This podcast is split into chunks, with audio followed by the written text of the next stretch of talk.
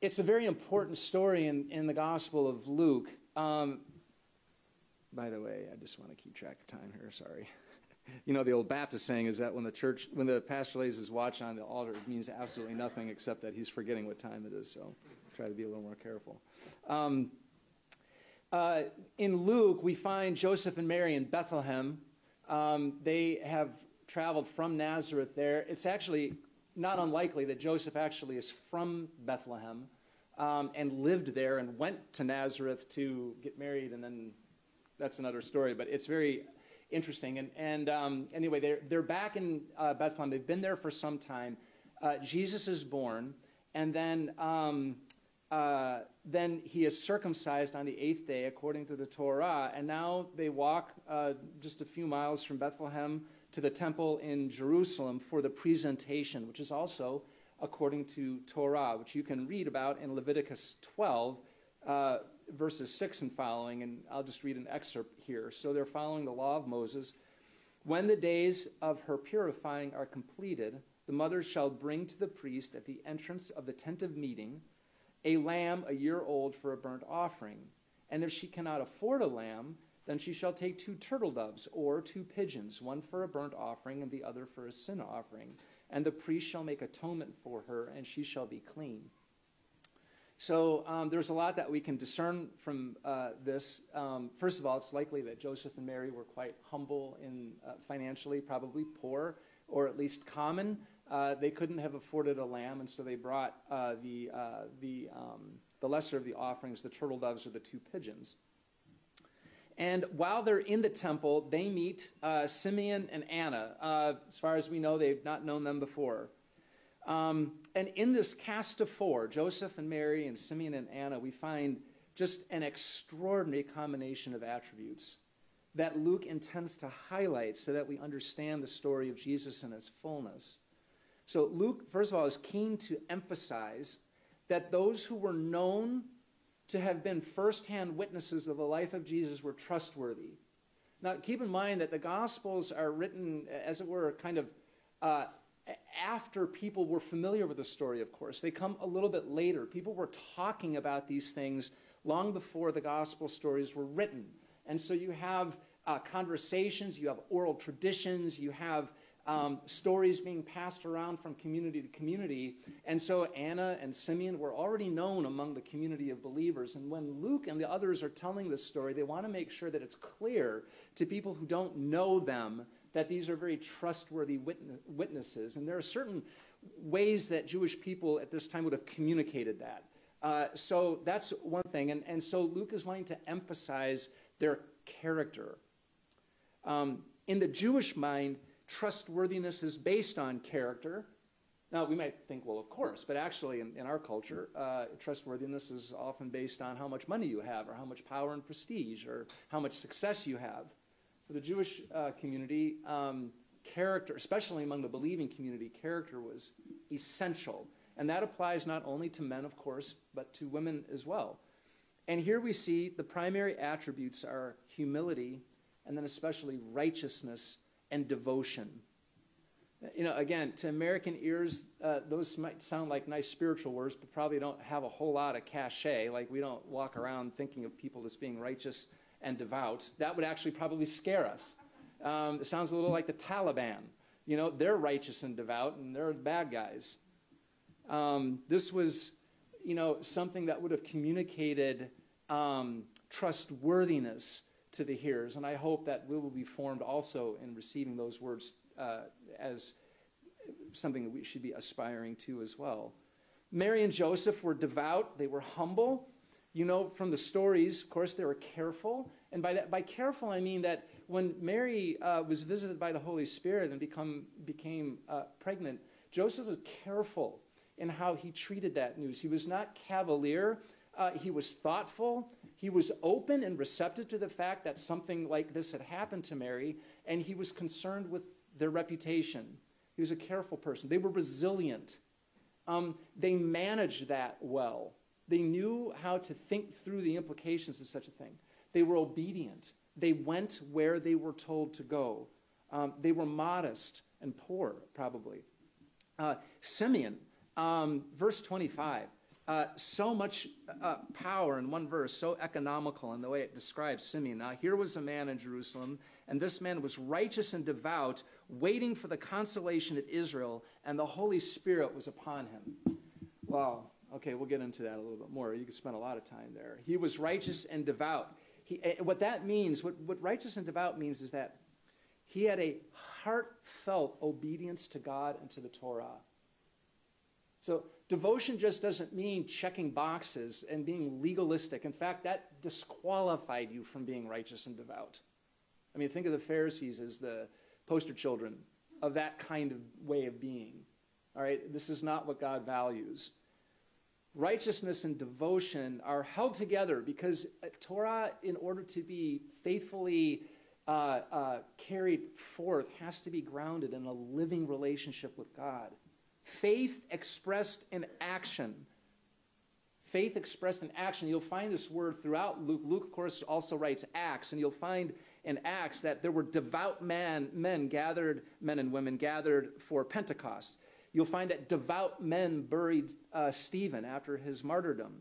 You'll find that Ananias, who is the courageous man that receives Paul after he's had this vision of Jesus on the road to Damascus, uh, is a devout man.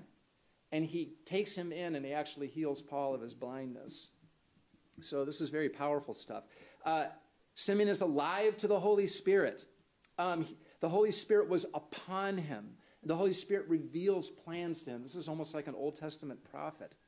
And you'll say, and you'll see here that uh, Simeon waits. That says a lot about the depth of belief against the pressure of time. I think any of us who have experienced seasons of waiting know that they're very difficult. It says a lot about a person that they wait. And what he's waiting for is the consolation of Israel. Consolation of Israel is deeply forged in Israel's memory. They are a people waiting for something. They're waiting for the fulfillment of a promise. And that picks up just the, the, the cascading prophecies and oracles, especially in Isaiah, um, this word consolation, you can hear it in Isaiah 40, verse 1. Comfort ye, comfort ye, my people. I use the King James, of course, because it's so ingrained in this and Handel's Messiah. Um, and of course, that verse in Isaiah chapter 1 leads forward into the ministry of John the Baptist, the voice of one crying in the wilderness. So, this is a very important passage for Luke.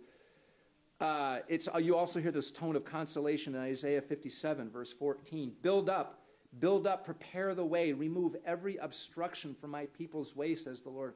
I dwell with him who is of a contrite and lowly spirit to revive the heart of the contrite. I will heal and restore and bring comfort to him and his mourners. Peace, peace to the far and to the near.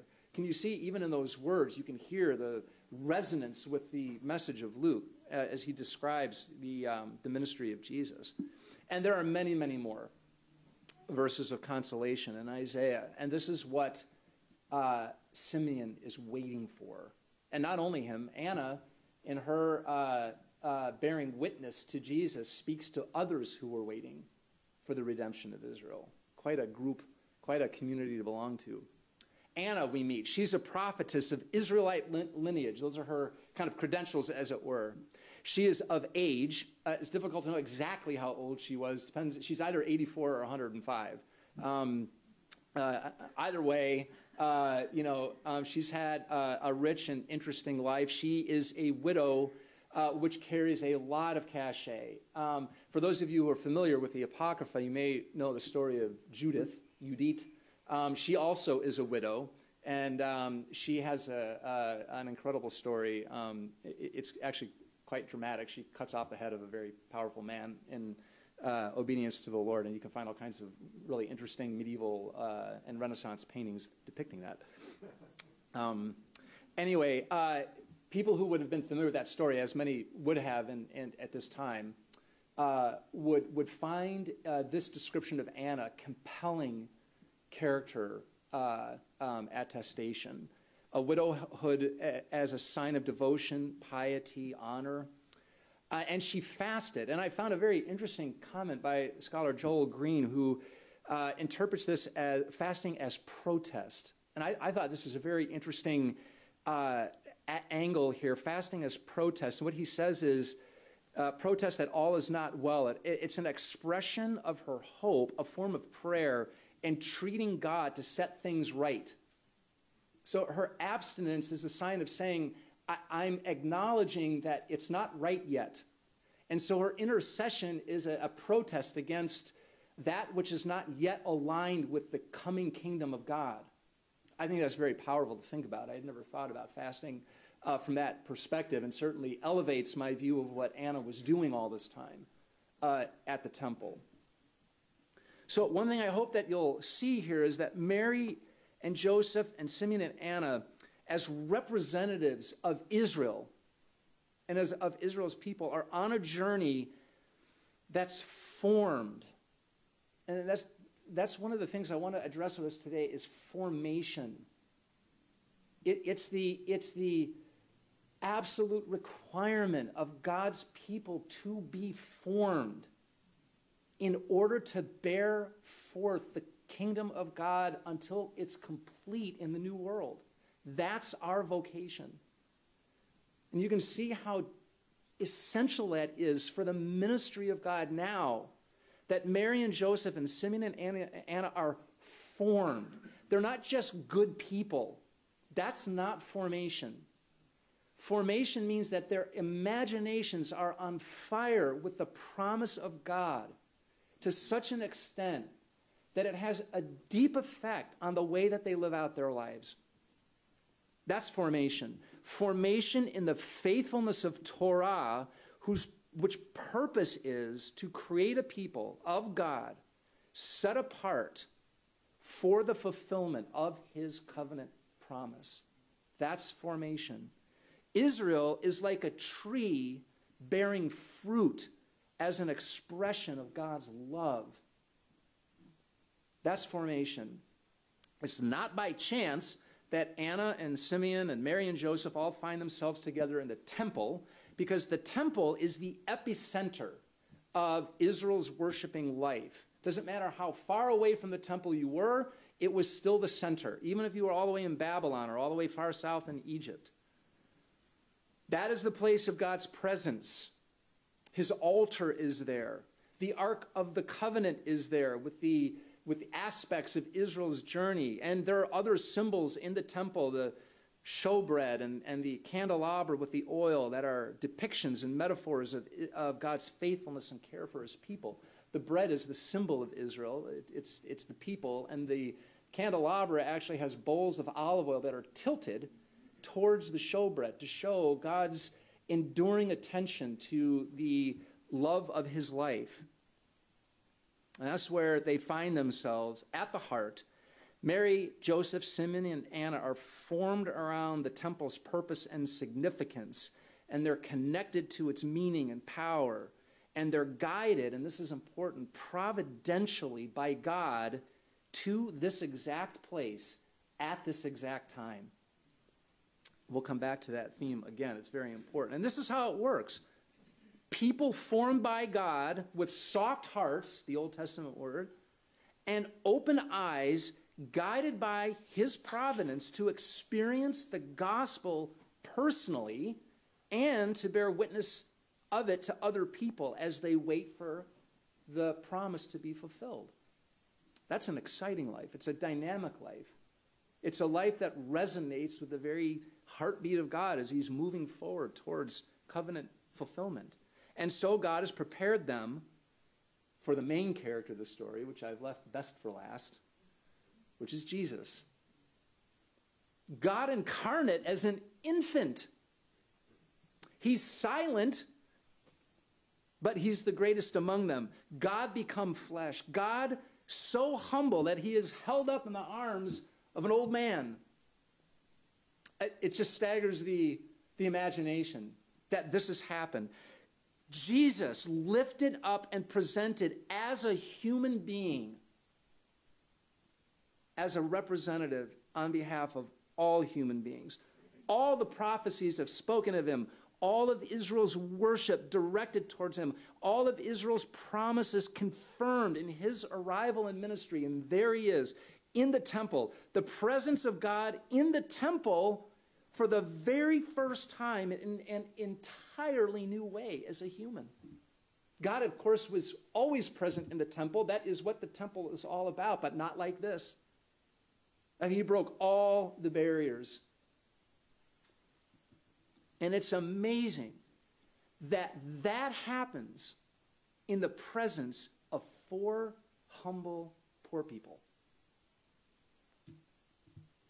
It's similar to the choirs of angels singing to a few shepherds.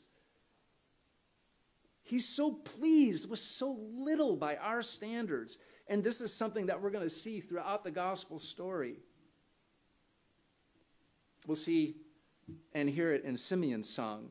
Simeon's song is an expression of personal gratitude first. In the vast scheme of things, God is very interested in our lives too. The first uh, passage of Simeon's song is a very personal one. Lord, now you are letting your servant depart in peace. He's lived with this a long time. He's prayed about this privately a long time. He's talked about it in his community that Anna refers to, of the waiting ones. But this is deeply personal. And so when he sees Jesus, it comes out in that very personal way first before it becomes very grand. Now you are letting your servant depart in peace. He doesn't even call himself by his own name. God's eternal plan is also very personal to each one who's involved with it. And what we find out about that plan are the grand themes which matter salvation. That is the name of Jesus, Yeshua, salvation. Universal in scope, which was always the plan way back from the promise to Abraham that through you, Abraham, and your people, all the nations will be blessed. In fact, he goes on to say it's a light for the Gentiles who were dwelling in darkness. And not only is it a light to the Gentiles dwelling in darkness, but it's glory. Glory is a, is a, is a word of fulfillment. Glory is what happens when something reaches its apex. The glory of something is its perfection. And so, glory that he's talking about is the consummation of Israel's purpose in Yeshua.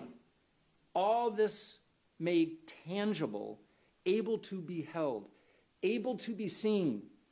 It's Eucharistic in nature, which we'll hear in Anna's uh, expression. She gives thanks, which is what Eucharist means. Jesus the Messiah, at the heart of worship, which initiates thanksgiving and proclamation. Of course, I hope you can hear that symbolic now in our worship service, uh, where, we rep- where Jesus is represented in the bread and we give thanks, and then we're sent out.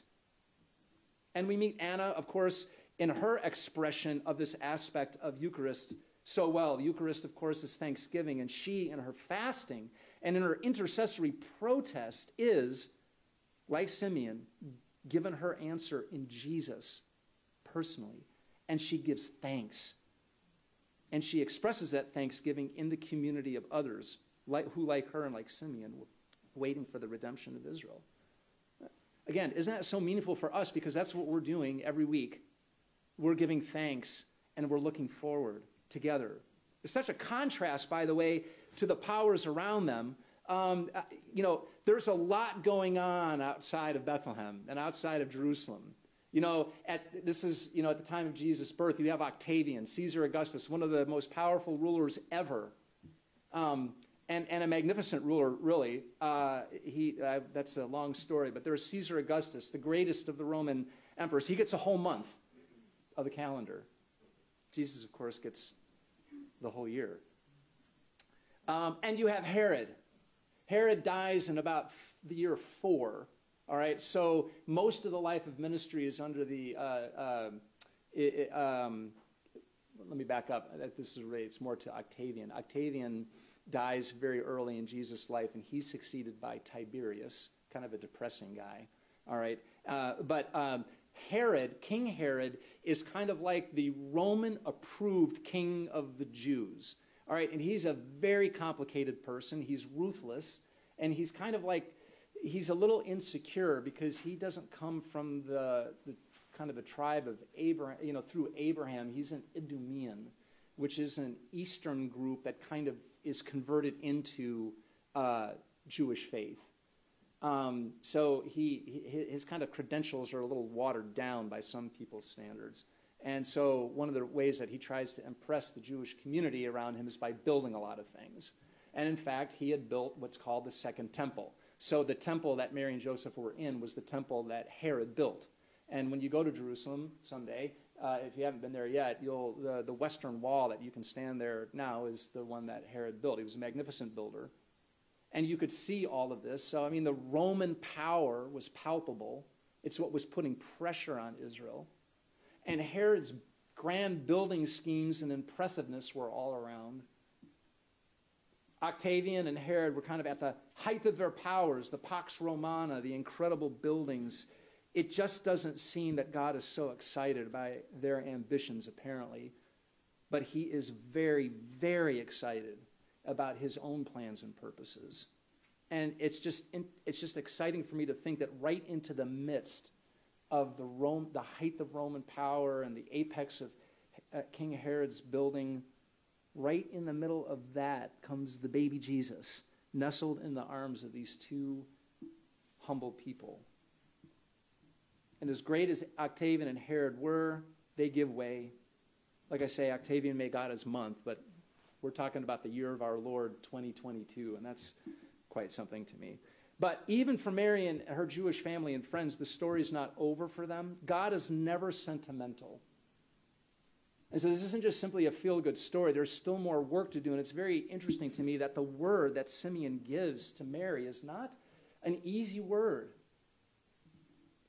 Behold, this child is appointed for the fall and rising of many in Israel, and for a sign that is opposed and a sword will pierce through your, your own soul also, so that the thoughts from many hearts may be revealed.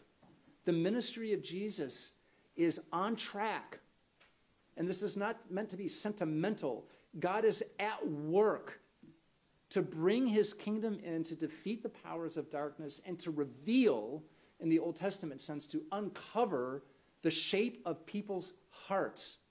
And that's what brings the ministry of Jesus with a sharp edge. So there's more to do. And in fact, um, the story is not over, and Jesus, uh, Jesus grows in wisdom and strength and will step into that, that ministry. But I'd like us to consider just a few things as we kind of uh, apply this to ourselves. First of all, it's God's purpose for us that we're formed this way, shaped by this purpose and promise of the Bible story, we can see how for the Jewish people, formation is participation with others in the biblical story. That's what it means to be formed. Formation isn't just developing attributes. I mean, I kind of think about it like, you know, if you had just a series of black and white stripes in a line, um, there would be no center to that. It'd be like a piano, and, and uh, you can make some beautiful music from that. But there's no organizing principle in just black and white in succession. And think of black and white as, you know, principles or something. But now think of a target. You still have alternating series of black and white, but now it's organized around a middle. It's going somewhere, and you know where to shoot the arrow. That's the difference. And you can create beautiful music from the life with no target, but it's not quite what the Bible's getting at. The Bible wants us to participate and be actors in the story that's going somewhere. And you can see how vital that was for the Jewish people. The Pharisees did not get it. They were, they were the piano key people. You know, they were doing all the stuff, but there was no organizing principle. And when Jesus came, they did not see and they did not hear and they did not act. In fact, they opposed. And so this is really important. Formation is being formed with others in the biblical story, which becomes then the venue for seeing and hearing God as He guides us along its contours towards the fulfillment of its promises. What God is doing is fulfilling this story. So if you want to know what God is doing, but you have no idea what that story is, just not the same. God still loves us, and this is not about perfection. Who among us can possibly fathom all that God is doing? No one could have imagined the incarnation. That came out of God's heart himself. It was totally incomprehensible. It's shockingly amazing. And it's not the point that we're perfect in that way, that we're kind of like foretellers. It's just simply that we're resonating with what God is excited about. I love what uh, my son uh, Nathan sent me a quote from Bonhoeffer this week, which was providential. um, Bonhoeffer was talking about his discovery of reading the Bible. And he says we should ask of Scripture repeatedly and humbly and only if we expect from it the, that the ultimate answer, only if we expect from it the ultimate answer, shall we receive it. We come to the Bible with expectancy. And then I love this. He says, we have to venture to enter into the words of the Bible. And I think you can see what that looks like when you look at Mary and Joseph and Anna and Simeon. They were able to see and hear God in part because they were formed in Israel's worship and worldview, and because they had soft hearts open to God. God's purposes that are so grand, so grand, are worked out through the lives of very humble people. Powerless by the world's standards, but mighty for God's purposes. Mary was willing. Joseph was honorable. Simeon was waiting. Anna was interceding. These are the kind of things that are stronger than the, the Roman armies and the, the building ambitions of, of kings. And yet, without God's actions, Simeon's waiting and Anna's interceding would have borne no fruit. Our righteousness is only righteous by virtue of its dependence on God, who alone can make it whole and fruitful. You and I are important to God no less than Anna and Simeon and Mary and Joseph. And whether you're as young as Mary or as old as Anna, it's for us, Simeon said, uh, we who are Gentiles, that the light shine to reveal Jesus. That prophecy of Simeon is fulfilled in us out here in Annapolis. And it is through us that God will continue to get his will done. God has promised to each one of us who are a part of his family by faith that we have a right to his voice. We have a right to it because we're his sons and daughters and heirs. We have a right to his voice. We have a right to his presence. We have a right to his guidance, that right given to us by him. And it is through the engagement with Scripture and the community and the faithfulness of our expression and gratitude that our seeing and hearing of him is refreshed and rediscovered, and we become ever more grounded in his purpose for our lives and the unique ways that we can contribute to that grand plan of God to bring shalom, the final healing of all things in him. And so I want to encourage us not to be distracted. We are commanded, really, in, by Jesus in Revelations to not be lukewarm or ambivalent or bored. There is a price to pay for accepting in ourselves a hard heart or closed eyes or plugged ears. And there is great pressure in our country, especially, to become animated by politics or entertainment or money or success. And our, our culture is infatuated with these things and its purpose is to claw us away from formation in the story of God.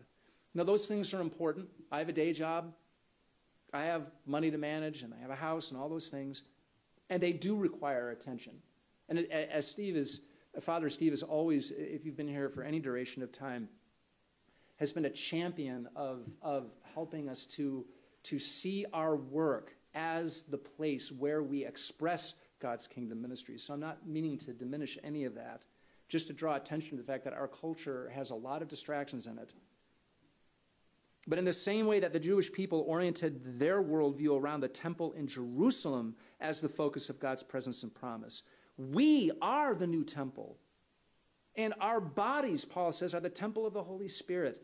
The baby that Simeon held in his arms now dwells in us, made known through the ministry of the Holy Spirit. Even our bodies are called temples of the Holy Spirit. And we will not know how to fulfill our promises in these other dimensions of life if we are not as grounded in our temporal reality, which is the gospel, Christ in us, the hope of glory, Paul says, as Mary, Joseph, Simeon, and Anna were in theirs. So, in closing, I'd just like to encourage us that we be like Joseph, that we may have to move from place to place in obedience to God and make some tough choices. We want to be like Simeon. We may have to wait a little.